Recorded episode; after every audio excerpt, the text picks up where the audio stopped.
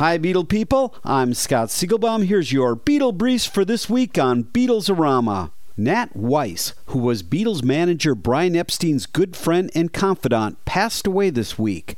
Nat was in charge of the Beatles merchandising and played a key role in the Beatles' careers.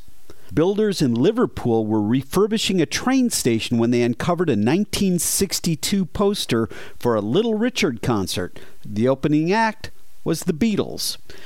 Iggy Pop has teamed up with Yoko Ono to record a song to benefit a Miami animal rescue organization. The song, Waiting for the D Train, is available digitally on September thirteenth. And finally, a British fan has revealed that she has a unique Beatles collectible. In nineteen sixty-three, she broke into the Beatles' hotel room in Somerset, England, and stole the inlay card from a packet of the Beatles' underwear. She later waited outside their hotel and got the four lads to sign her unusual item. Paul joked with her, saying, "Now we know who is in our bedroom."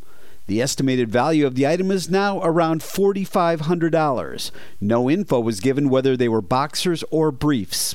Check out rare Beatles signed artwork as well as famous Beatle photographs and animation at rock art show dot com. I'm Scott Siegelbaum for Beatles-A-Rama.